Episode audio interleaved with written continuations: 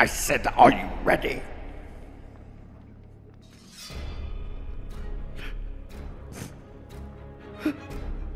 For what? The horror bros.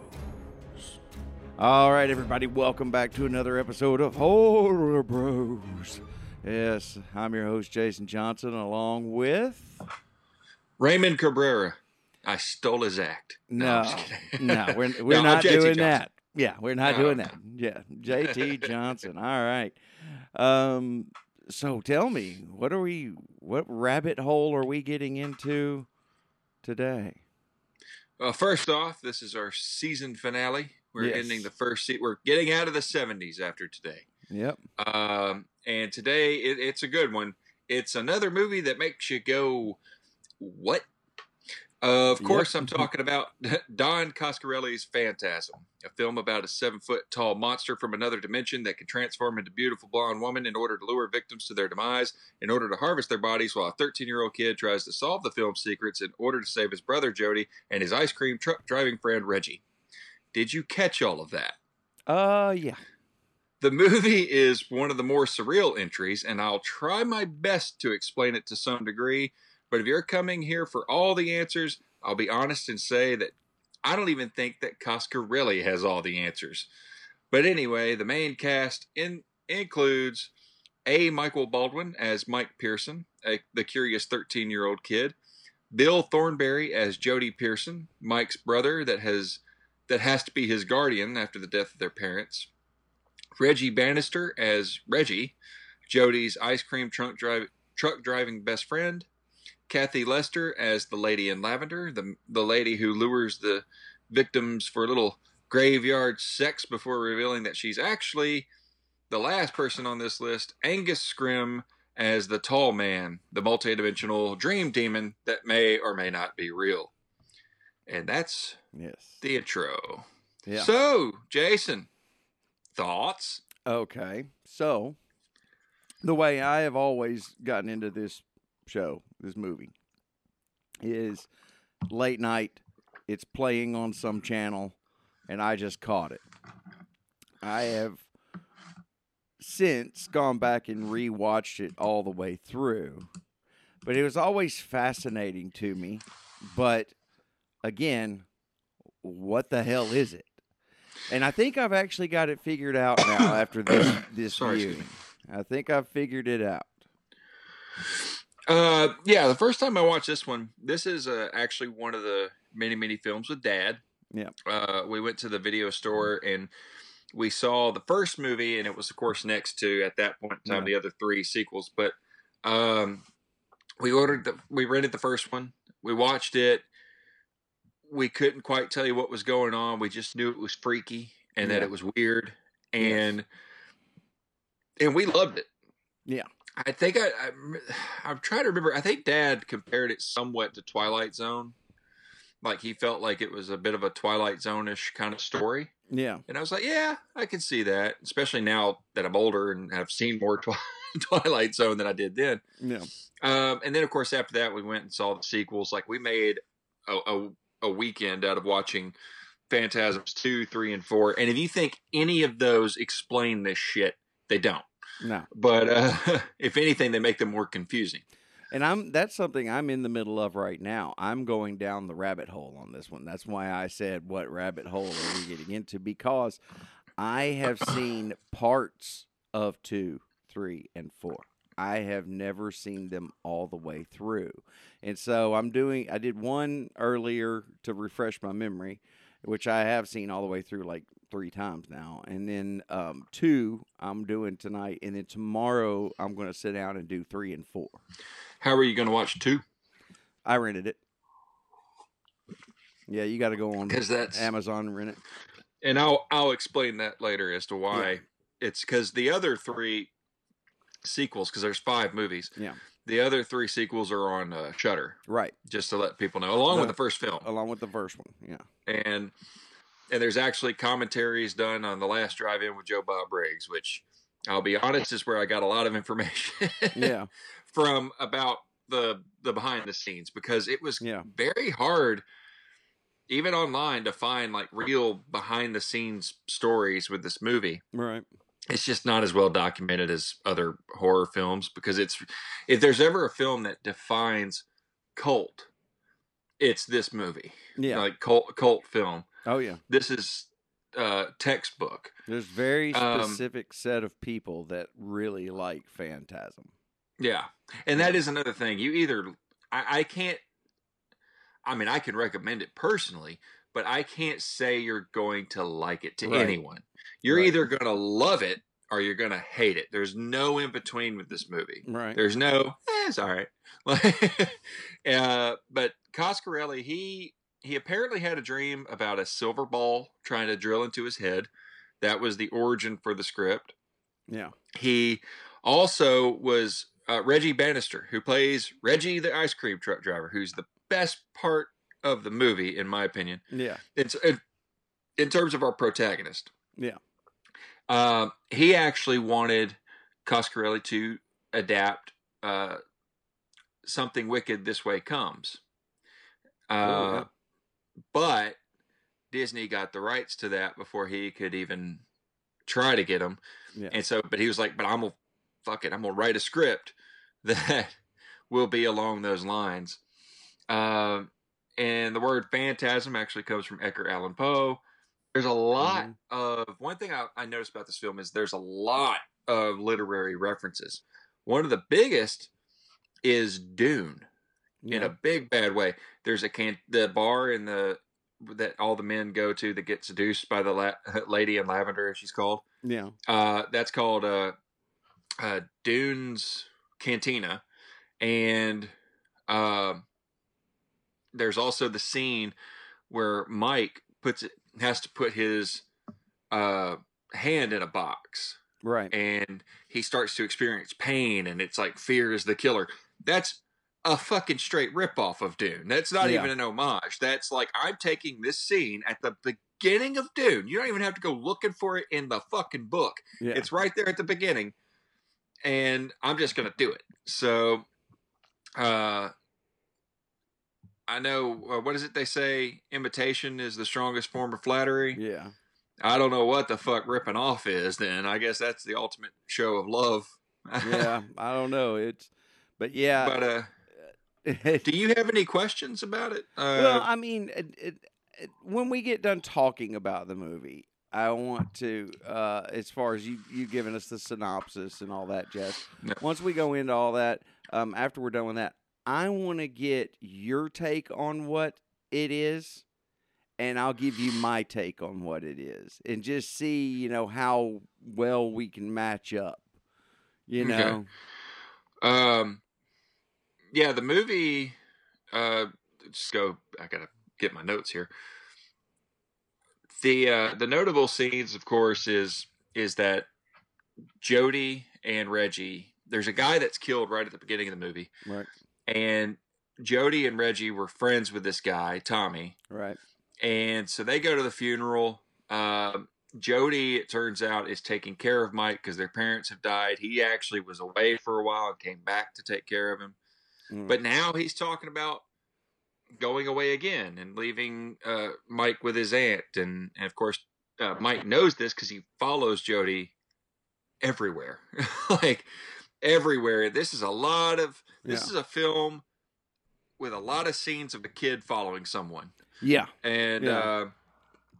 uh, uh, and then of course Reggie, uh, Reggie, it's so weird the role he ends up taking in the sequels, which I'm not going to say because you're about to watch them. yeah, It's it's different. This one, he's just the friend who's like, "Whoa, man, what far out things are happening?" yeah, here?" right, like um the the tall man is a mystery he pops up he he after the funeral he can lift the ca- the coffin right, yeah, and and single-handedly right, in which mike mouths what the fuck Yeah. Like, um and, and then after that it's the tall man notices i guess noticed him or something because then now the tall man is coming after uh mike yeah, and Mike, you know, he, eventually he has to try to convince Jody. There's that scene. Uh, it's pretty great how he convinces him. There's one point where he has an encounter with a tall man, slams a door on him, and uh, chops some fingers off. And he Yeah. takes one of the fingers because it's still moving, Right. which then Which would be my the- first thought. Just pick that up. Throw it in your pocket. Yeah. Yeah. Uh, yeah, and he puts it in his pocket. That's like Uh-huh. oh, oh, little keepsake, little Yeah. hanky. Uh, then he gets home, puts it in the box. Jody sees it, see, so he's convinced, and then all of a sudden, this fucking finger turns into the most unconvincing looking monster fly spider, Spider thing. thingy. Yeah. That was Uh, I was just like, what the fuck? And then you that? see the the old school. They wrap it up in a jacket and then start jerking around. Right, like- right, right. Which I will admit, as a person who loves this movie, that is the hokiest shit I've Yeah, ever seen. Well, it- it- that's that's the thing about this movie, and I'll get into it later. That is, is the, the the hokiness though of some of the shit that happens in this film. Yeah. Is just is what I think makes it a great cult classic. You Yeah. know, Uh, there's of course the great. There's a great scene in the movie actually where the the, the tall man. It's a slow motion scene, which is very telling for what I think this film is. Yeah. Um, he's slowly walking and he stops and he kind of. It's almost like he's smelling the ice cream out of the ice cream truck, but there's actually more to it than that. Yeah. Uh, and then of course when he sees the Mike later on, he's like, "My fa- my favorite line of the tall man, simple line, boy." yeah. uh, Play a good game, boy. Yeah. but now this game is over. Time Uh, but the thing about that scene though is is the reason that there's a lot of scenes like that where it's like what the hell is he doing is there was a 3 hour cut of this movie Okay. and a test screening uh, didn't go over too well but also Coscarelli himself wasn't that happy with it Right. his decision was to go through and take all the scenes that explicitly explained what in the fuck is going on, take them out Okay. and throw them out. He intentionally made the movie more confusing. Yeah. And what's funny about that, I'll go ahead and get you a little background on the sequels here, Jason, uh, which you can look out for when you watch them. They found some of this lost footage uh, Mm-hmm. in the 90s, and he built the whole fourth film around using this footage. okay. So you'll actually see footage that you never saw in this first film in that film, Okay. and so you'll wonder, like, wait, wait a minute, how how did he do this? And it's Yeah, yeah. he, well, he How's got, he Mike a got kid again? Holy crap. but um uh so it is a, it's meant to be a confusing film the film actually ends with a confrontation with a tall man with jody and and uh and mike apparently reggie has been killed they discover a room in the mausoleum where they discover these tuning forks basically Yeah. that lead to another dimension. And somehow, by simply going through it for 10 seconds and being pulled out, Mike then knows the whole plot of the tall man. which Right. Is, which is, oh, he's from another dimension and their gravity sucks and it's Yeah. hot. And, and that's why they're squished down into dwarves. Now, one thing people love to note about this film, my last little behind the scenes thing here, and then I'll talk about the ending, and then we can talk about our Yeah. interpretations of it. Is people note that the dwarves look a lot like Jawas. yeah. Now, just like Joe. now this movie came out in 1979, so a lot of people think that like, oh, he ripped off Star Wars. Yeah. This film was shot a few months before Star Wars came out in 77 and didn't come out until 79. Yeah. The design is completely coincidental. It it's not supposed to be I'll a be off of the Jawas. But um but yeah, the the movie Coscarelli was only 23 at the time he shot this. It was a $300,000 film. He had shot two other films, How old was one of again? which he was 23. 23 in May. He was 23. Wow. Well, he was in high school when he shot his first film because Yeah. daddy gave him money. He came Ah, from a very rich. He came from a rich family, and his dad uh, gave him the money to shoot his first film for thirty thousand dollars. Yeah. That ended up ballooning to eighty mil, eighty thousand, and then Yeah. Universal put another hundred thousand on top of it because when they saw this, oh, we can market this as filmed by a high schooler. Yeah. Like film flopped. Second film flopped. This film had to work because Daddy Right. wasn't going to foot the bill anymore Right. on these kind of movies. Uh, but thankfully, it did work. Uh, Three hundred thousand dollars. The movie made twelve million dollars. Went on to make God knows how much more on eventual home video releases, and Yeah, because eventually, I can remember like they, there were not only copies of this film in the video store, there were there were multiple copies of this film in the video store. I mean, they were Mhm. always this film's always been around. It's it's and the movie, of course, led to a lot of sequels in the '80s, or, or well, one Yeah. in the '80s and two in the '90s, and Right. then one in the 2010s. Um, he did Phantasm 2 in 1988 with Universal Pictures. That's why that film is usually not included with collections. It is in more recent collections, but it's Yeah. why it's not on Shudder because they'd have to make a deal with Universal. Uh, but he had kind of a iffy experience making the film under a studio. yeah, So, and the film didn't do as well, so Universal didn't really want to move forward. So, eventually in '94, he releases the straight to video Phantasm 3 Lord of the Dead. In 1998, he releases Phantasm 4 Oblivion. Mhm. And I think I said Phantasm 4 twice. Uh, no, you didn't. I didn't? Oh, okay. And then in 2016, well, first off, in 2012, they were like, Is it true you're going to make a, a Phantasm 5? Yeah, And to which his response, uh, Reggie's response, Reggie Bannister's response Yeah. was, Yes, we already did. We shot it in secret. And then in 2016, Phantasm 5 Ravager came out yeah, which sadly was the last one for Angus Scrimm. Angus Scrimm died uh, actually not long after that film came out. Yeah. And uh, he was in his 90s. So, I mean, he lived a good long yeah, life. Yeah. But he also created, in my opinion, a movie monster that is up there in the upper echelon of movie monsters. Like, he belongs with Michael and Jason and Freddy and yeah, yeah. and Chucky. Because Uh, and the cool unique. part is it's just a it, it's so easy to do you you find a very tall creepy looking man and you just say go be creepy and that's it it you know no heavy makeup involved no bullshit just just just a really tall creepy dude you know Now, of course, the movie features another iconic image, yeah and that is the famous silver sphere balls of death. I don't know what to call them. yeah I- they they never do I- give them a name do they I not in this first film. I actually I will go ahead and say, Yeah. if the internet is screaming at me, I do think they have a name. yeah I just don't remember what the hell it was at this Right. moment. And you're not going to find it out about it in this movie anyway so. yeah.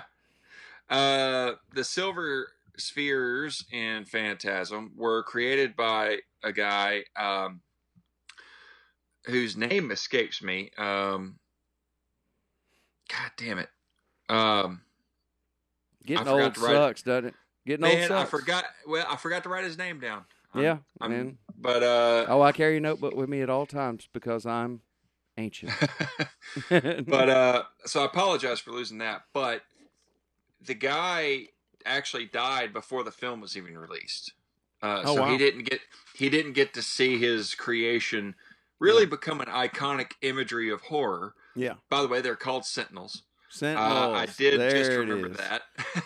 Sentinels. Okay. Um, and they basically these two spikes come out for anyone who hasn't seen the film yet. You'll notice when you see them, and they stab you in the head, and then they drill into your head and shoot the blood out the back. yeah.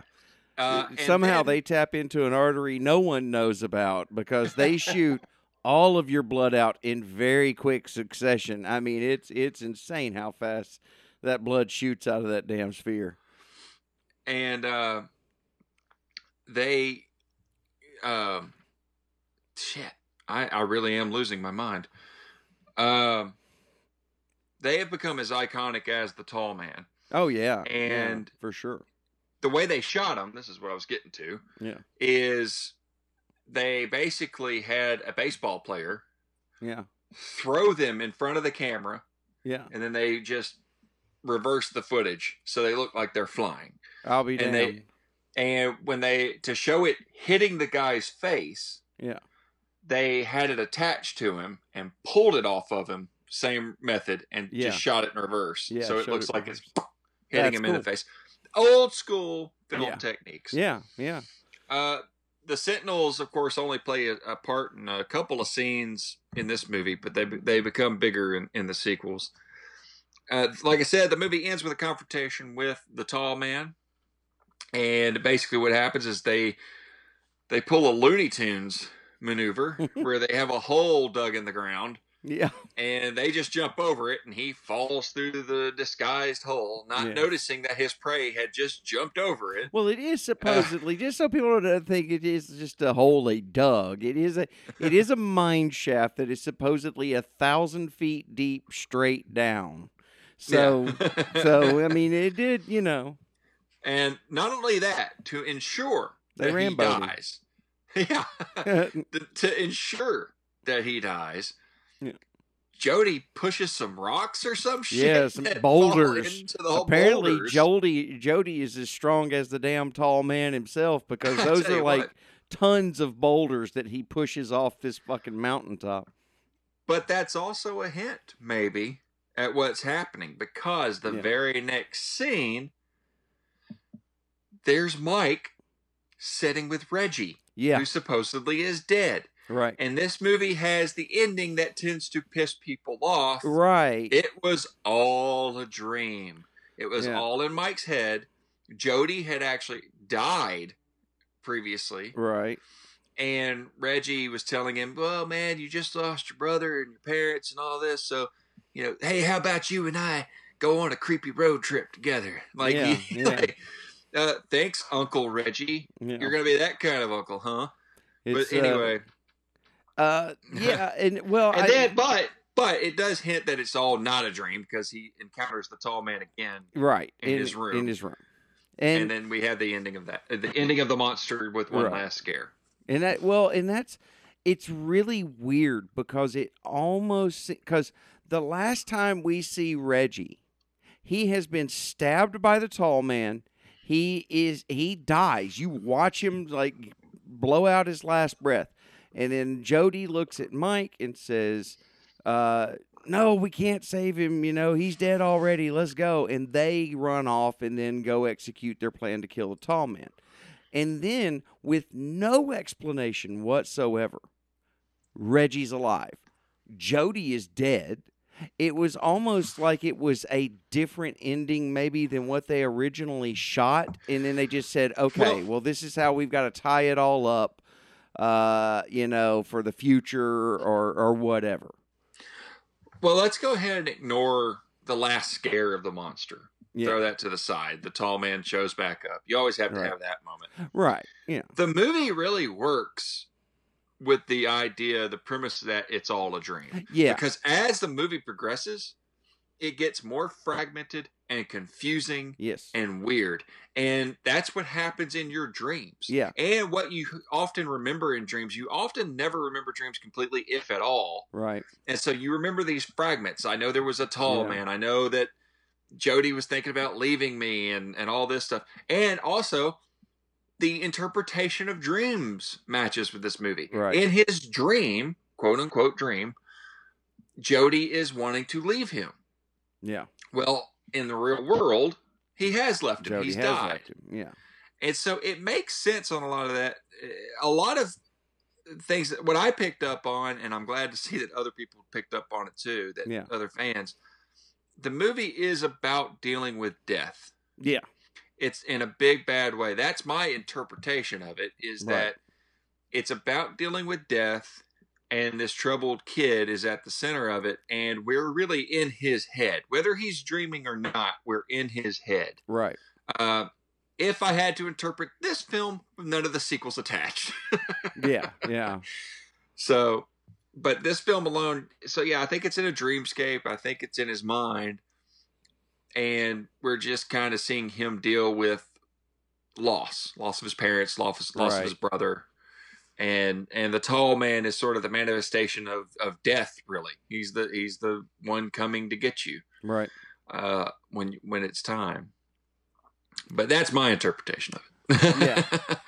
what were you? What, what's your well, interpretation? I, well, it's kind of strange because after um, I I I did read a, a something online about how it was it was filmed in like you said it, it's like a child's nightmare. It's filmed to look like that. It's fragmented. It it it's got symbols in it that don't make sense and all. So but i think there's two interpretations you can make of this movie I think you can make the interpretation that okay, it was a dream. Well, then we get to get into the psychology of this kid and why he saw the stuff the way he did and things like that.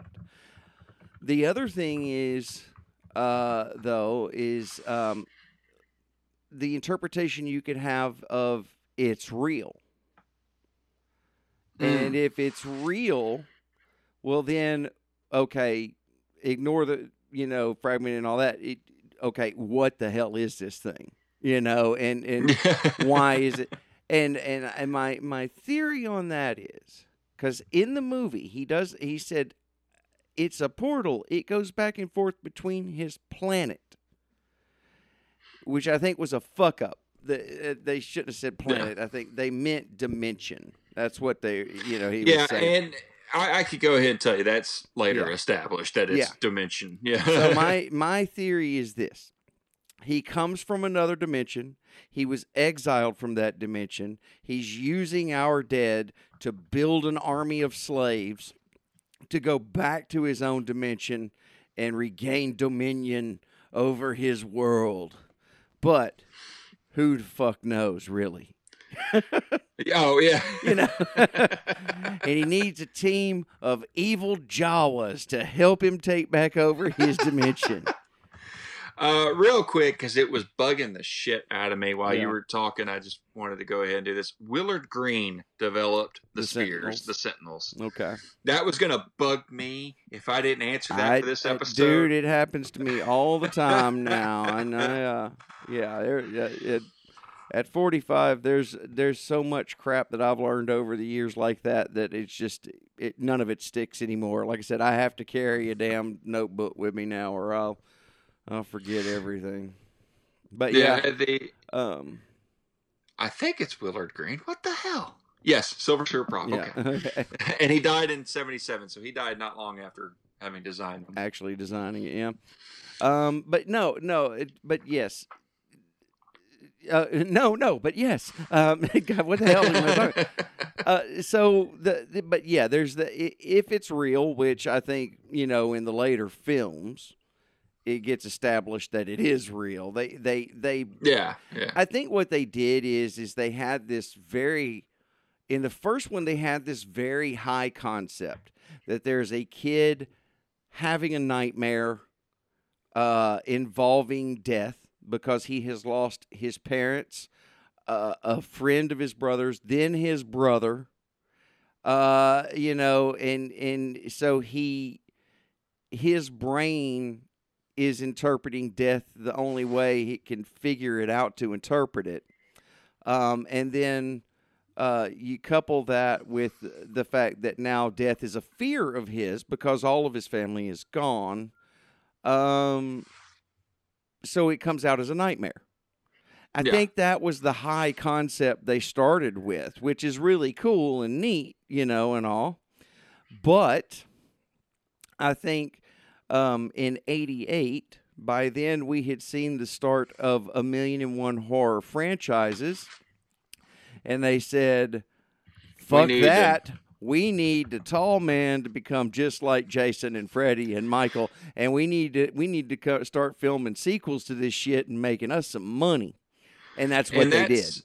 And that's where honestly uh, Universal yeah. comes in because Universal with, with Phantasm Two, Universal was always jealous, not jealous. They were always embarrassed, if I if I if you will, yeah. that they used to be the first name in horror with the, the classic movie monsters.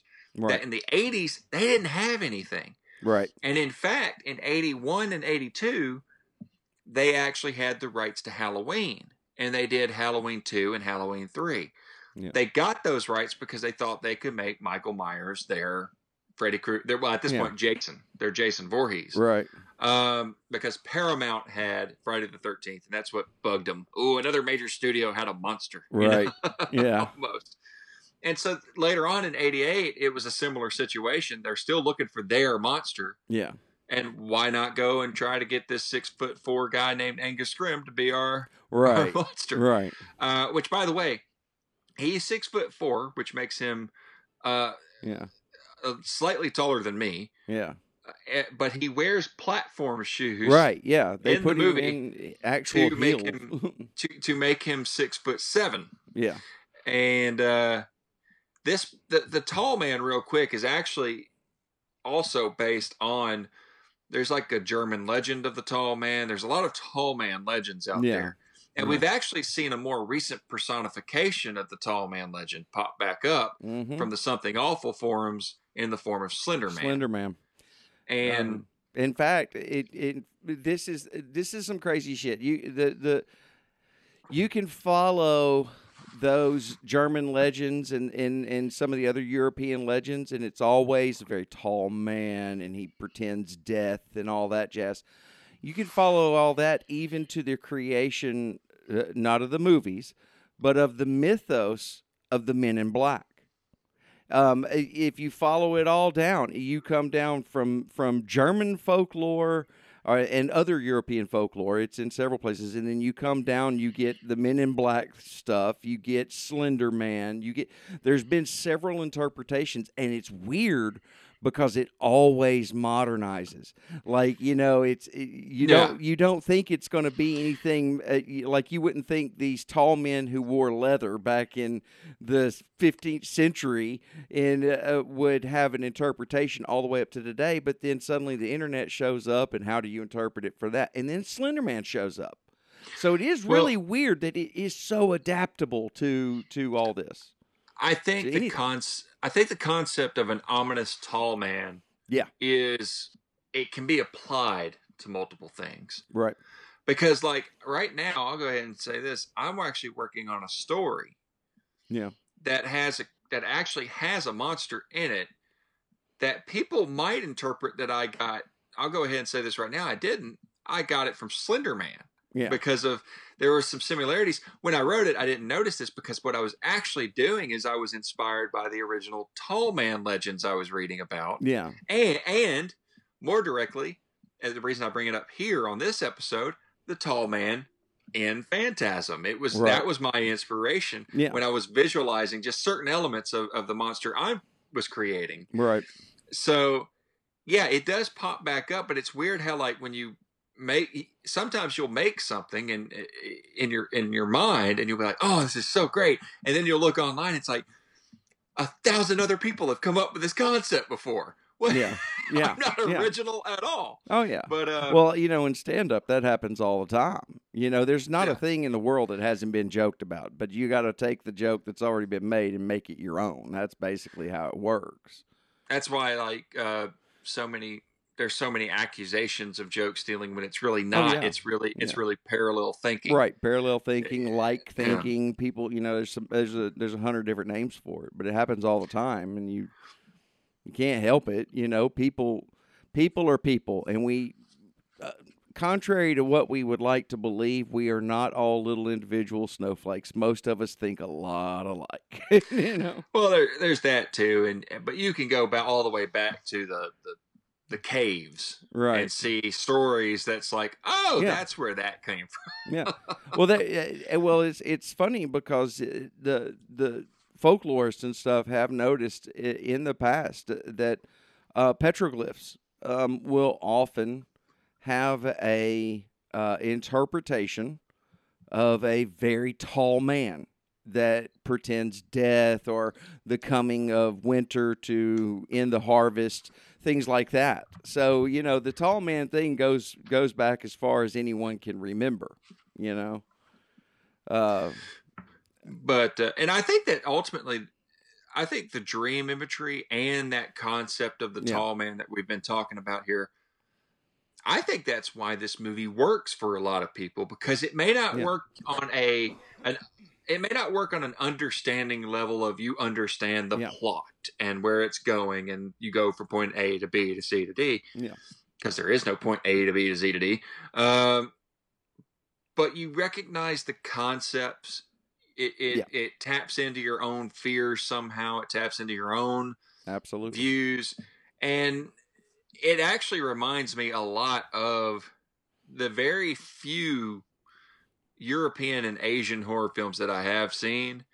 Yeah. They're a lot like Phantasm. It's not as unique overseas for these kind of concepts as it is here. This movie was seen as groundbreaking in horror here, Right. but in Europe, in Europe, it's like with the 70 day. I don't know what kind of accent that was, but yeah.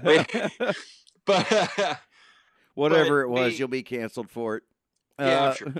But they, you know, they're looking at us going like, ah, we've been doing that since Yeah, and, since well, the '60s. yeah, and they they they often have things that are much more high concept than what we we do. But I think that goes back to the start of the horror film, which I mean, you can go back as far as Nosferatu, and you know, I mean, way way back, you know, silent film days, and and uh, but then you get to the Universal films. We always have a real, tangible monster you know, in our in over here. Whereas over there, it, it, I think Freddy Krueger was probably the first thing over here that became a standard, that became a a horror icon that was technically not real. Uh, you know, I mean, Yeah, it could yeah. affect the real world, but it was a dream, and it was a, a very very different concept. Now, I will say this much for Phantasm. It, um, it catches a lot of shit, you know, because it's a horror movie, and and there is some crazy ass hokey shit in it. Yes, but Yeah. I do believe, I really and truly believe that they did start out very high concept on this. They started out very much wanting to explore how is this 13 year old child dealing with the death of his entire family, and uh, and yeah, because if you think about it, and let's well let's talk about some of the hokey shit in this film. Um, first off, if you're 13 years old and you're wanting to deal with death, you, you, you want something you're afraid of. You want to be able to kill it. You want to be able Yeah. to take care of it. And so, not only does death take this physical form in his dream, but he has a house full of fucking guns. I don't know if you noticed, there's an arsenal in this kid's fucking house to include like uh, uh, several shotguns, a rifle, a 45 automatic pistol. Um, and he has complete and total access to them. And not only Yeah. that, well, it was the '70s. We well, yeah, but, no, but. I mean, I'm we kidding. still had. But, I grew up with parents that told Yeah, me, yeah. "Hey, don't touch the guns," you know. but real quick, and you have a brother, an Yeah. older brother, who's saying, "Don't use, don't point a gun at a man unless you intend to use it, and don't use it unless you intend to kill him." And Yeah, it's like, yeah. holy shit, dude! And uh, you know the, the you see this kid. He's another thing. You know he. uh, You could think of, you know, well, his brother had this cool ass car, man. This cool ass Yeah. sports car. Akuda. And yeah, it's a it's a Hemi Barracuda. It, it has a um uh and uh you see the kid working on it. You see him under it with wrenches and stuff working on it. You know he ain't ever worked on a damn car. That's in his dream because it was something he Yeah. always wanted to do with his brother was work on the car. Um, you know, And there's a lot of things from Coscarelli's own dreams. Just real quick, Yeah. to uh, the Cuda, the Barracuda is a perfect example of this. Yeah. Um, not only did he say that there was a dream of a sphere that was influenced on the movie, Yeah. he had a high school friend who had a Barracuda, and Yeah. he was always jealous that he never had one, and that's why it's in this movie. So I'll it's, it, it is the director's own dream yeah. in the movie. Yeah. So, and then uh, I mean, you get to other things too. I, it, oh my God! It it, it that just it, it So the brother at one point locks him in his room, jams a screwdriver in the door to stop it from opening, and he's just pacing around. And Mike wants to get out because he's going to go fight the the evil, bad, tall man with his brother, and and he finds a shotgun shell, a thumbtack, and a hammer, and he uses um, uh, scotch tape to put this shit together in a way to where he can hit the hammer, which hits the thumbtack, which hits the primer on the shell, and the most explosive shotgun shell on the planet blows a hole through the door through which he can reach and unlock the door. That That's because that's because Yeah. what you didn't know, Jason, Yeah. is that this is the origin story for MacGyver. Yeah, exactly. exactly. I mean, this kid. So, yeah, but no, that's another thing that is a, you know, a kid doing some badass cool shit in his dreams, you know? Uh, and, and, and it and then that leads almost directly to another scene where he has that 45 ACP and his it's tucked into his waistband. The tall man picks him up, throws him in the back of a damned uh, hearse. They're riding along. The kid blows out the back window with the with the 45 ACP, right?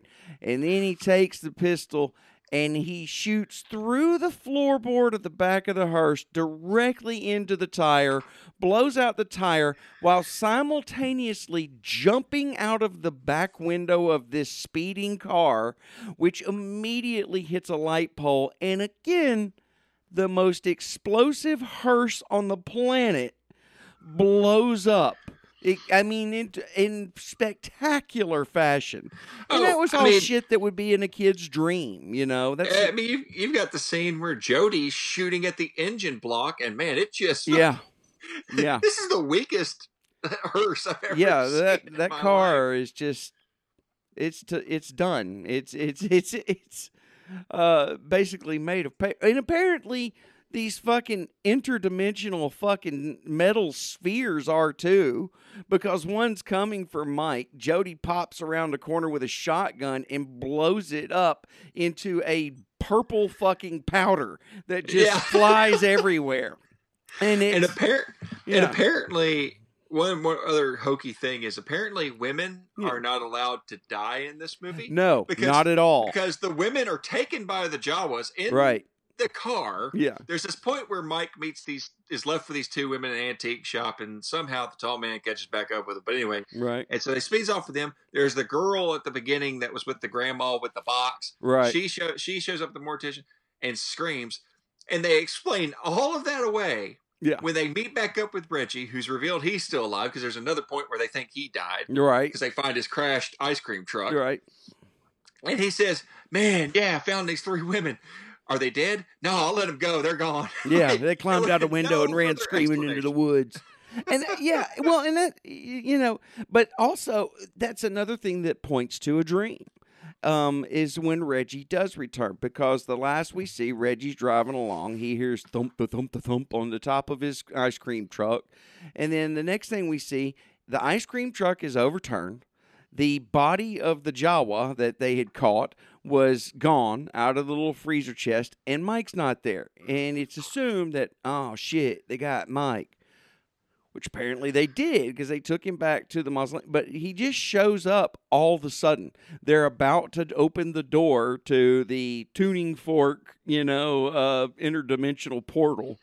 And, um, Well, and he, also, yeah, and and he just pops up. I'm here, guys.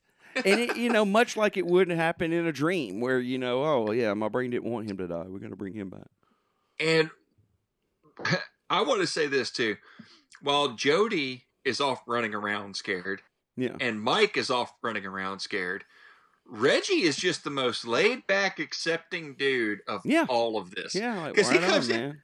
He comes in, it's like, what the hell is going on? Like at first. Yeah, But like later on, later on, it's just like, this is Tommy? Because they find out one of the dwarfs is Tommy. So they find out the bodies are being yeah. made into the dwarfs. And he's just like, Tommy, cool, man. Let's put him in the ice cream truck. Hey, man, he's not going to ooze all over my ice cream, yeah, is he? yeah. That was in there. I was like, what the fuck, man? You're you're looking, you're looking at a good friend of yours. At least twenty years of your life, you've known this fucking guy. He has been shrank down into a a, a dwarf size. He bleeds yellow goo, and his face has a gigantic tumor on it. And he's still running around, even though you thought he was dead.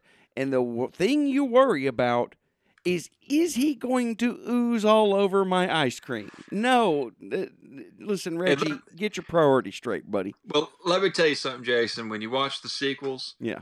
uh, and you see Reggie, Yeah. just try to remember uh, Bruce Campbell's Ash from the Evil Dead series, I will. and you'll and yeah. you'll get an idea of where Reggie's going. okay. So Okay.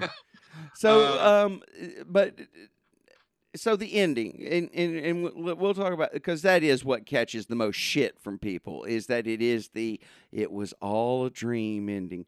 Well, I forgive that in this film because it is supposed to be all a dream.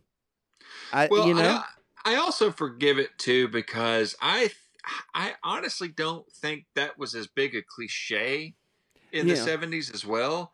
Yeah. I, I'm, I'm sure it's not the first film to say, "Oh, it's all a dream," but I have a feeling that you know it was still not considered a trope to say it was all a dream. right. You know, and and so yeah, I totally forgive it for that. And besides, even if you don't want to think it's a dream, there's still the final scare.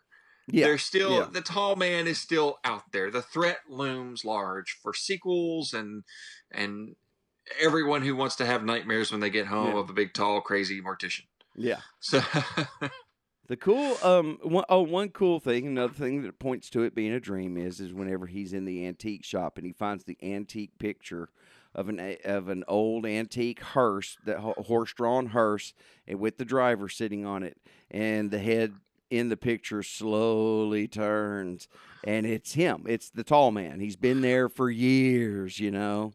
Which for all the hokey shit that's Yeah. in the movie, the effects of the of the Sentinel yeah. and the and the effects in that photo yes. are extremely well done for a low budget horror film. Very. like that's a very effective scene and in fact you see that scene repeated in a lot of movies of movies yeah uh, it did it the original Yeah. 1990 it they, they're looking at, at the scrapbook or whatever and it and it moves and then Yeah. it i think it even happens there's a scene in the new film but uh, uh there's a lot of films that took that trope and ran with it. This film actually has inspired a lot of filmmakers, and if you want to know one of the key fans uh, today working in Mhm. Hollywood is uh, J.J. Abrams. J.J. Abrams. Yeah, he's the one who And- remastered the first one.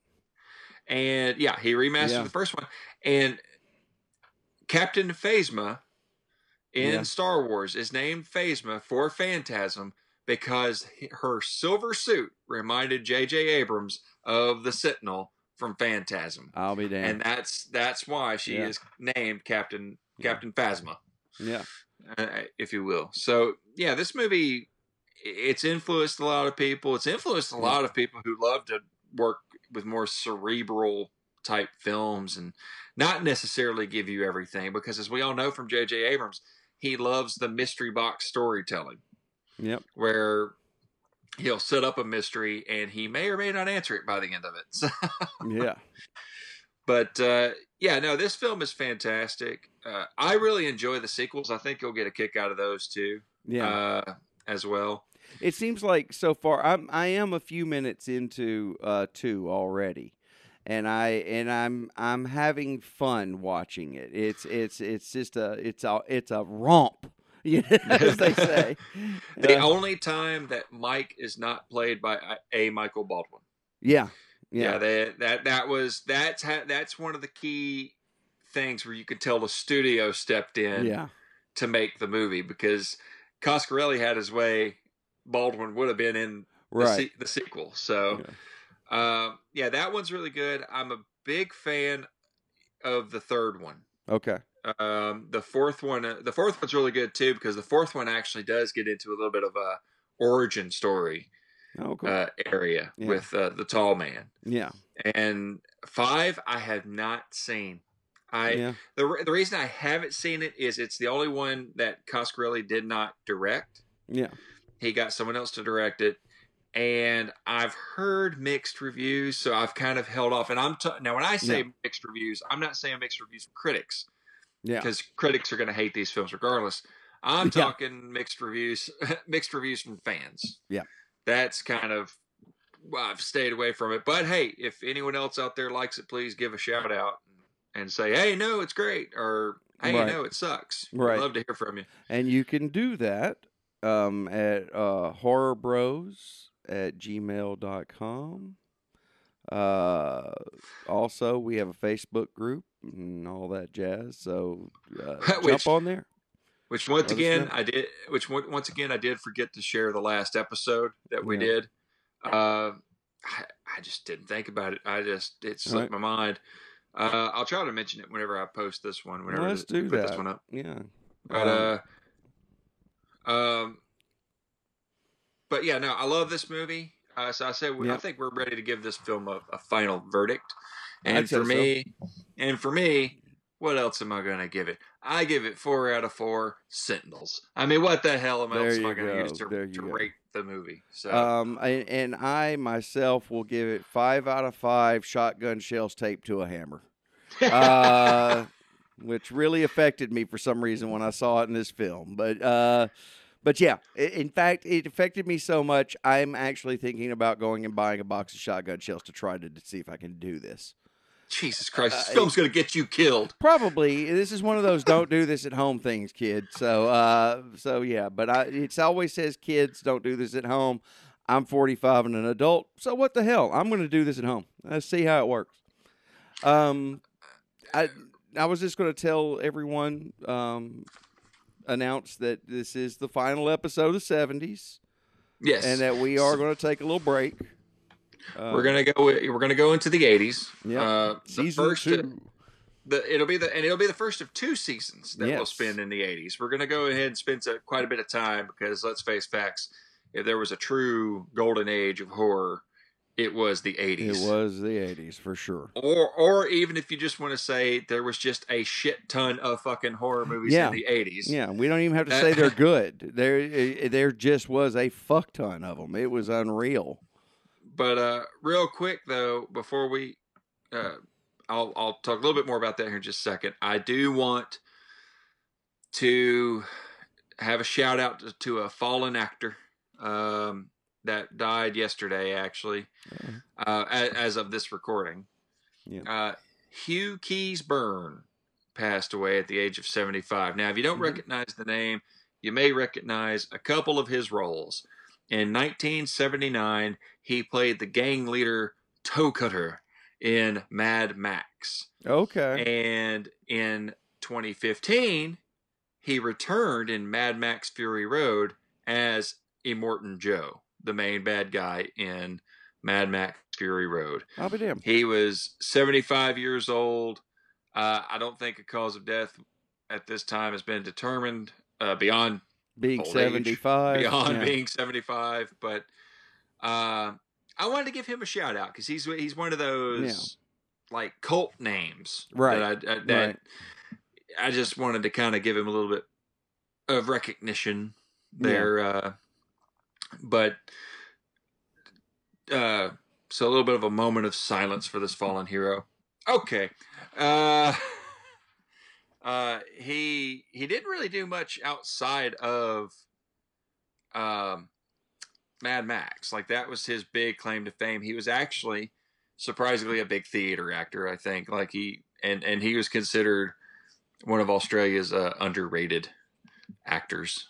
And Right. so I just wanted to give him a shout out there. Uh, but for the new season of uh, Horror Bros, we're going to take Christmas and New Year's off and we're going to head on back into the horror zone or the horror house, if you will, uh, on January 4th. Yes. That will be the first episode.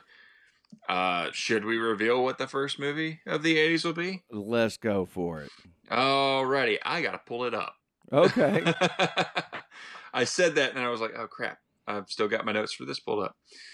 Uh, the first one will be a 1980 classic, celebrated its 40th anniversary this year, and it is Friday the 13th. That will be the first first film of the 80s. Fantastic. That's awesome. Well, I'm going to go ahead and sign this thing off, and I'll just say this uh, all you hep cats and kittens out there, as we leave the 70s and go into the 80s, I'm sure the good times, free love, and disco will continue forever.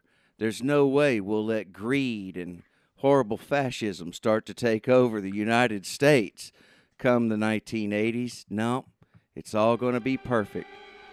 Four more years of Jimmy Carter. Anyway, love each other. Bye. Later.